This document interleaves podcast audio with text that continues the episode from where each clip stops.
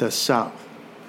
The American South has been called the second homeland of millions of blacks who migrated to the North in the early twentieth century, with Africa being the original homeland of enslaved Africans who were brought to the South as forced migrants. Just saying the South invokes more than a region. It is also a state of mind, a region in which, sang Billie Holiday, its southern trees bear a strange fruit, blood on the leaves and blood at the root. Black bodies swinging in a southern breeze, strange fruit hanging from the poplar trees. Arguably, it is the region where so-called black trauma began. How has it changed since the nineteen sixties, with blacks shedding their caste status and becoming fuller participants in the American scheme of things? Adolph Reed, the author of The South, Jim Crow and Its Afterlives, offers his views on this land.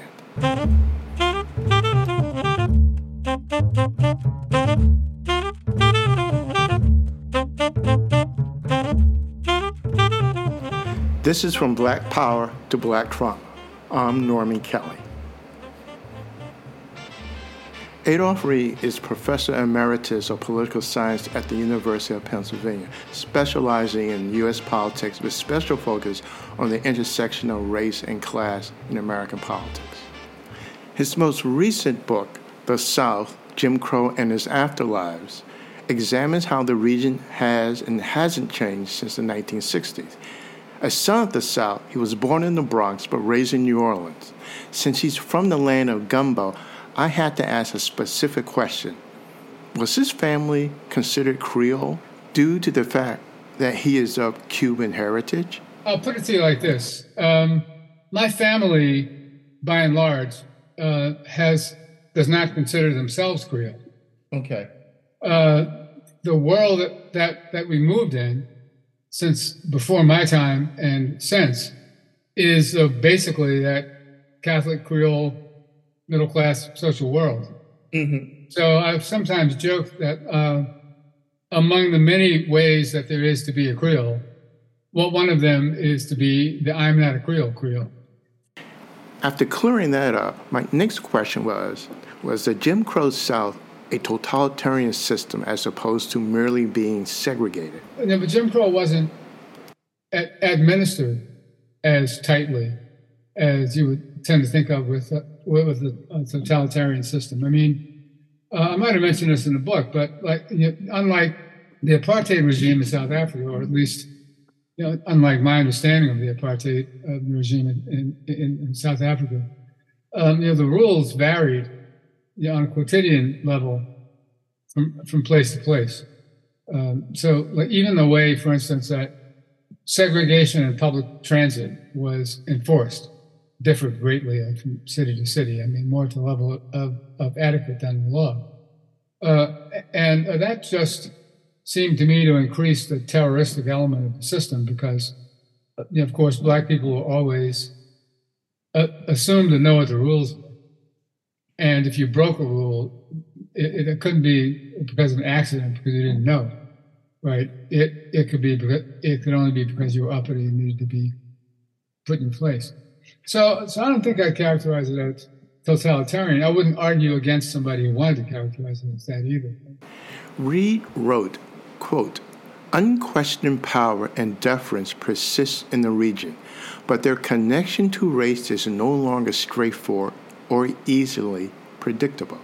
The tendency to mistake superficially familiar imagery for actual continuity threatens to obscure how the present differs most meaningfully from the past," unquote. Could you give a, one or two examples of that? Oh, sure. Uh, let me think.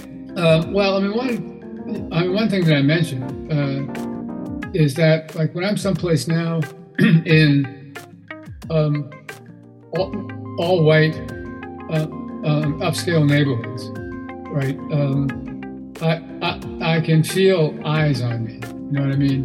Um, um, uh, uh, in fact, w- w- when I w- when I moved to Chicago suburbs in ninety-one, and I was looking at houses, um, I realized that one of my criteria was I didn't want to live someplace where the neighbors would call the police on me to protect my, my property values.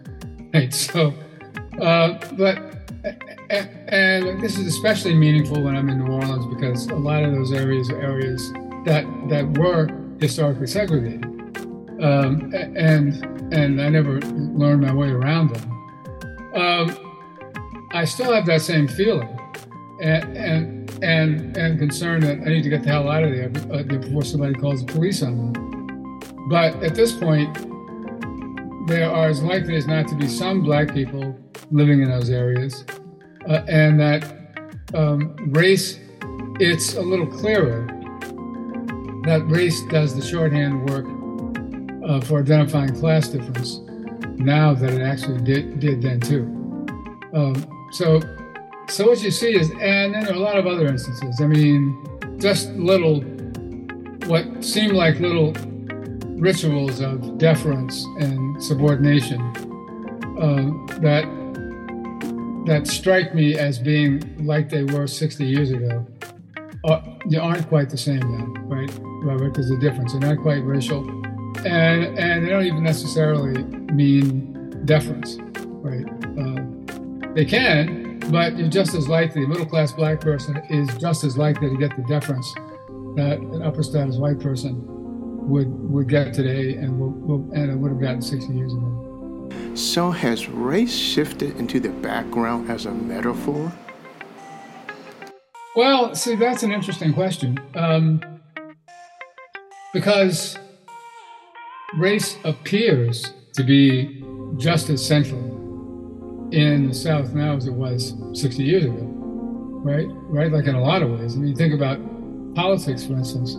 Race is just as much uh, the central fault line in politics in places like South Carolina, Louisiana, and elsewhere now as as it was then, with, with some important differences. For instance, black people can vote. So when David Duke ran for uh, governor and to U S Senate in Louisiana in nineteen ninety-one and nineteen ninety, uh, in the Senate race, I think he got a majority of the white vote, right?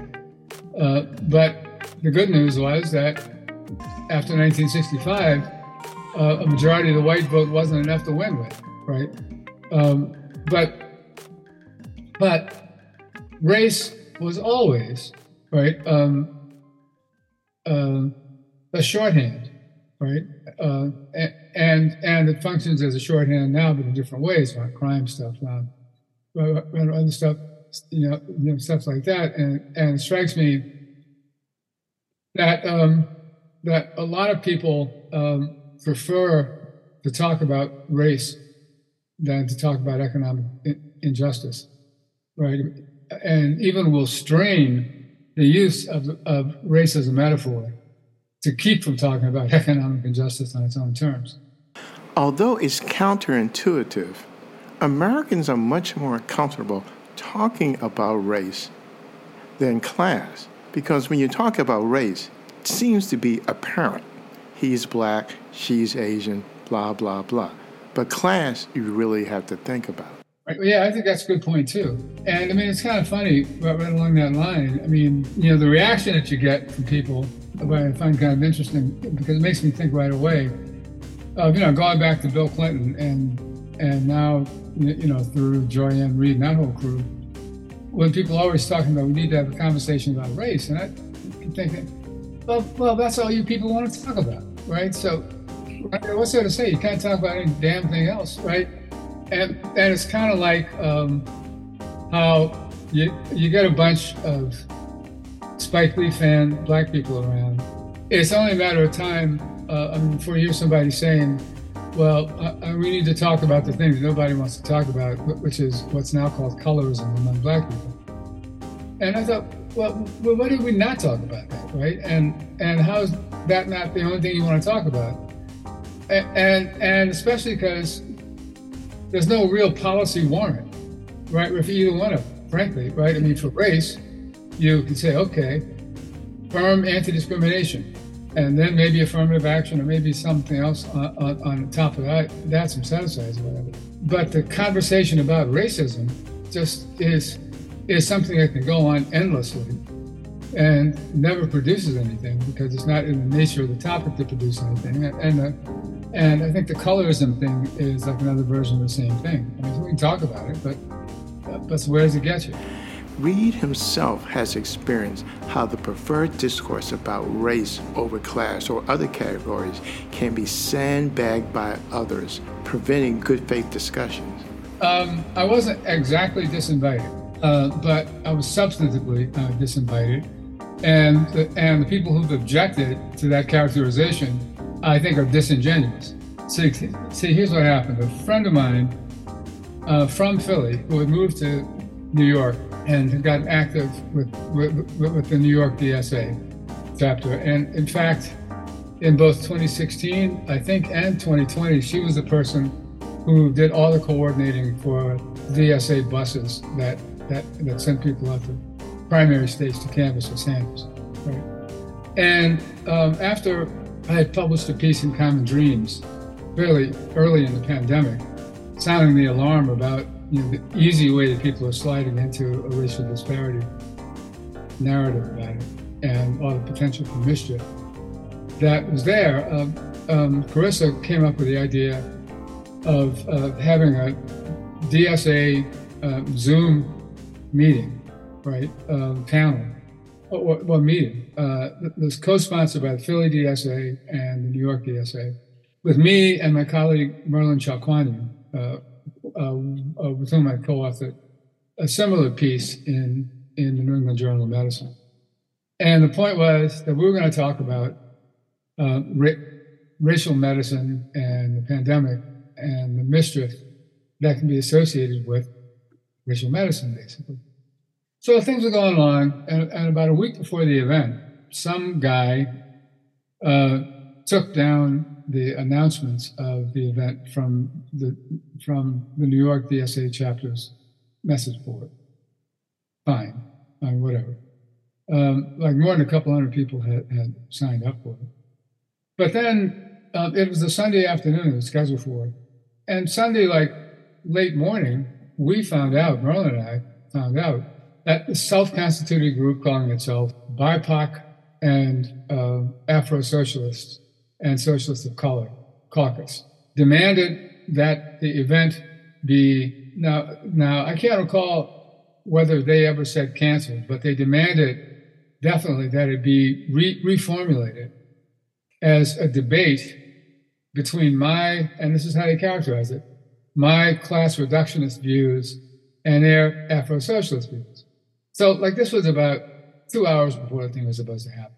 And, and it was early enough in uh, in uh, in the universe of Zoom that it wasn't clear whether effective precautions could be taken to keep them from blowing the thing up somehow. Mm. So uh, Merlin and I talked talked to the sponsors who were prepared to go along with it, but we determined, well, fuck it, right? There's no point in our doing this, right? I mean, it's not worth it. So technically, it it wasn't canceled. But uh, but uh, we canceled it. But we canceled it because they, you know, they wanted to change change the nature of the event at the last minute.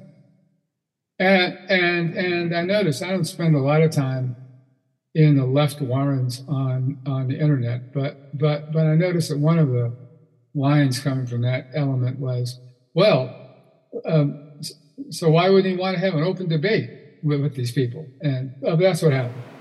That episode is a good encapsulation of the state of the American left. And look, it's only gotten worse worse since then. I mean, just think of how they all line up on the war in Ukraine at this point, right? Uh, mm-hmm. I mean, this just blows me away, uh, and a lot of my friends. So, so uh, where'd this come from? Returning to the subject of the book, Reed relates how a middle-class contemporary of his wound up going to jail for doing a joyride, while he himself got a good talking to for stealing, escaping the worst that could happen to a Negro child back then. The capricious nature of the South underscore how almost any white person had power over any black person. Well, yeah, well, well, the one difference was that his encounter was with the police. right? Because what happened was, like, he he was with some friends, and they stole a car and and and the joyride, and uh, and, and that's how he wound up in Angola. Now I could have wound up in Angola if if uh, well, well, well actually as young as I was, I was too young to go to Angola. I would have wound up in Baker. Uh, if if the people who owned this little bodega were a different sort of people, right? So I mean that's so so so that's one way that you can, or, well, that's one instance where the capriciousness and the arbitrariness made for a happy ending, right? I mean, it could have gone the other way around. So, and I mean, that's part of it too, right? Like any um, any white person potentially had had the power um, to ruin your life or to take it even that way, right? I mean, a friend of mine who Who, who's working on a um, cold case project in, in uh, Orleans Parish now, was just telling me about um, a woman, uh, uh, I think it was a woman, uh, who, well, yeah, I'm conflating stories, but about somebody who was getting on a bus across the river and who either jostled a white person or, or had an altercation with a white person, uh, or all of it. Uh, and it was even worse than that. There's a guy who was getting on a bus across the river in Algiers. A white woman got on ahead of him, didn't have the money, and like this was in the early forties. Uh, so the black guy offered to give her the nickel, and the bus driver took umbrage at this black man offering to pay the white woman's bus fare. Jacked him up, called the cop, cop, cop winds up killing him. So, uh, so I mean, stuff like that happened. Uh, um, I mean, another, Uh, the incident, I don't think I mentioned this this in the book, but there was a um, there was a case when I was in high school uh, of a young white white woman who was supposedly attacked by um, a light-skinned black man in um, City Park and raped, right? And you know, the cops did did what the cops do, right? I mean, just think of Boston and Charles Stewart, right? I mean, they were running through black neighborhoods and housing projects and jacking people up like uh, crazy. Uh, and to her credit, right, and and I know a lot of people think it's weird for me to credit her with this, but I mean, to her credit, like, she let it go on, and she was young, you know, like eighteen or something. And, um, she let it go on for two or three days, and then her conscience just, just got the better of her. And she acknowledged that um, she had a boyfriend who was a sailor, who stood her up. She, she was supposed to meet him in City Park, and he stood her up, and she concocted this story to get back at him, right? But, mm. but but there's no telling how many people got jacked up and beat down or whatever, right? Right. And, and in that context, and, and you know, I mean, people want purity in the world, but like not like in that context. Um, you know, especially as a young black man, I, you know, I was happy to see that she had enough decency that she just couldn't stand it anymore, because it's not like, you know, I don't imagine that it was like she set out to frame a black man, right? Right? Just like uh, Susan Smith, um, the white woman in South Carolina who drowned her kids, right? And, and see, this was this is something else that people don't don't don't understand about what it means to say race functions as a shorthand, right? I mean, if you if If if you've done something that, that you can get in really serious trouble about and want to try to save yourself, then then then one way to do it is to cast cast uh, the culpability onto a, a generally recognized uh, scapegoat, right? Uh, and and yeah, I, I mean, it doesn't work out well for us. Right. But it's also, it, it, but I think it's important for us to understand that's part of what's going on there, which, which, which means, among other things, and like I know this would, uh, you know, give the trauma people like uh, um, you know, suddenly, well, the trauma people will hear me saying this, like like, like an epileptic will see a strobe light, but race is not the only issue in the world. Right, um, and it's possible for people to be a racist today and not a racist tomorrow, to say what I'm racist stuff today and and and and and mean it and not mean it the next day. And right, right. I think about that a lot, like in the open housing fights. Right, right. I'm sure people said said a lot of stuff, thought a lot of stuff. That that they, you know, not everybody, right? But obviously, some people thought and said a lot of stuff that they never would have prior to feeling themselves cornered in that way. And that's not a defense either, right? Given the ebb and flow of racial relationships, I wonder if things were a bit more relaxed for African Americans than back in the day. Uh, uh, yeah, uh, yeah, without a question, man. Like, it doesn't, um, I mean, the only people who feel, uh, you know, something at all like that old, old tension are old, old people like me, right? I mean, there's other tensions, right? Uh, but they have less, and, and people may e- express them sometimes through a racial metaphor, like with the police and stuff. Um, but, but, but, but, but it's different, right? In that, look, um, so I mentioned earlier, right? I mean, like the neighborhoods I was afraid to go in when I was a youngster. Well, if I walk in one of those neighborhoods now, um, and somebody calls the police to, to, to protect their property values, it's as le- it's at least as likely as not, as as as not, that the cop who shows up is going to be black. Right, so that's the difference.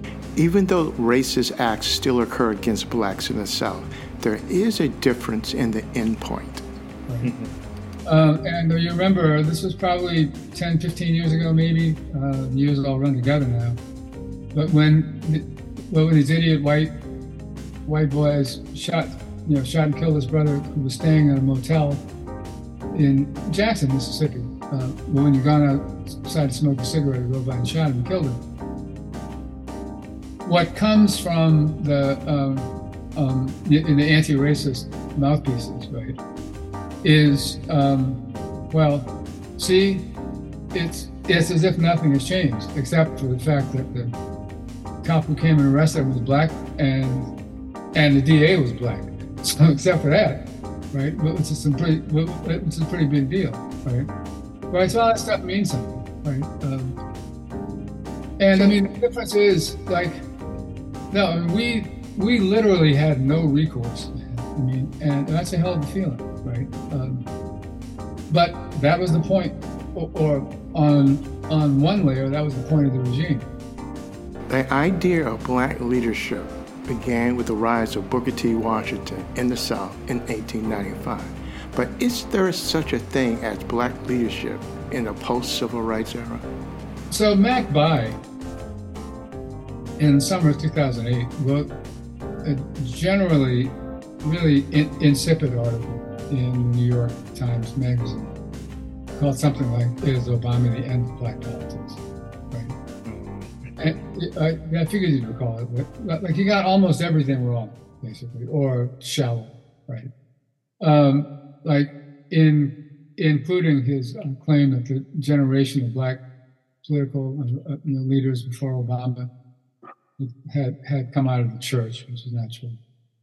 Uh, But, but they're much more likely to come out of Model Cities program than Warren Bobby and the church. But, but, um, but the one kernel that that makes that article worth worth reading, and and, and uh, for me made it worth assigning for many years, is that he said that where earlier generations of black political leadership saw themselves as envoys from the black, and he doesn't say to whom, but presumably it's, you know, from the black community to the political system.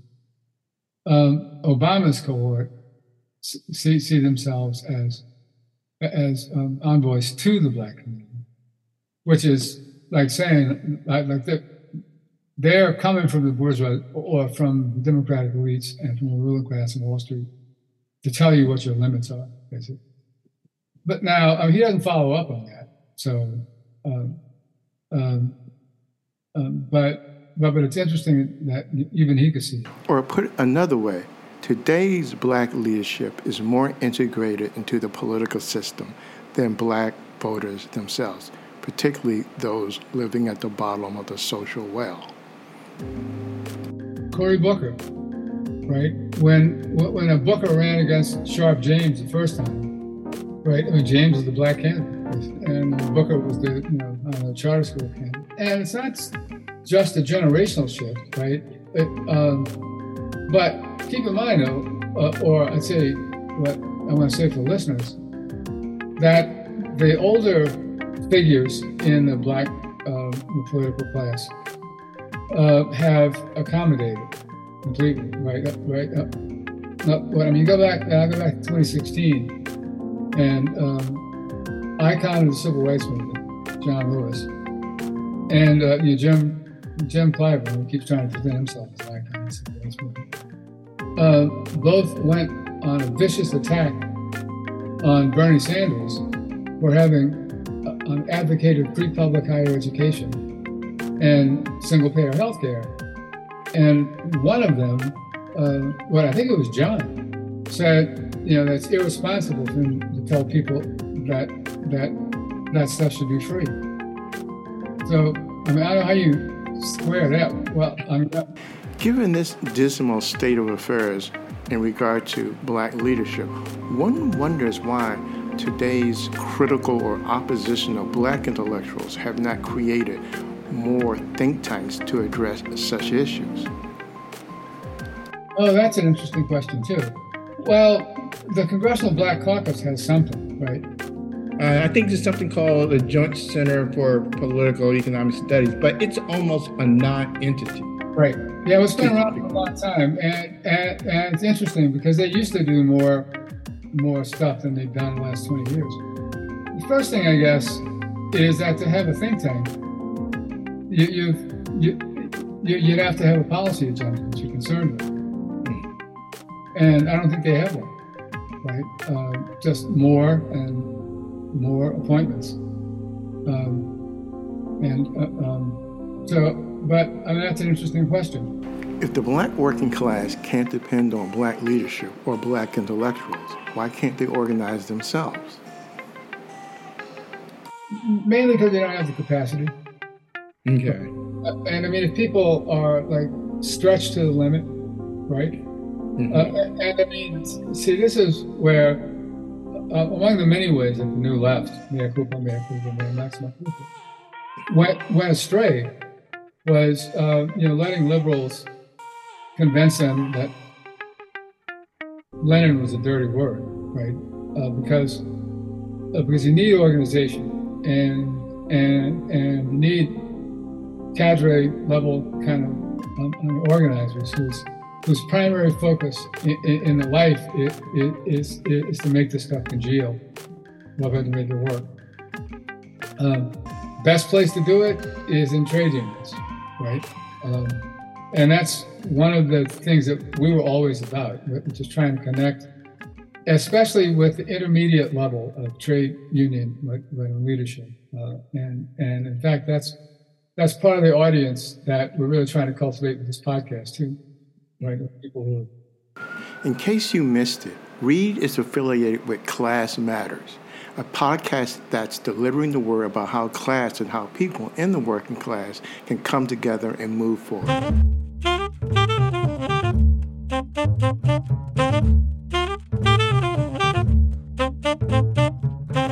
I want to thank my guest, Adolph Reed. This has been From Black Power to Black Trauma. I'm Norman Kelley. Thank you for listening.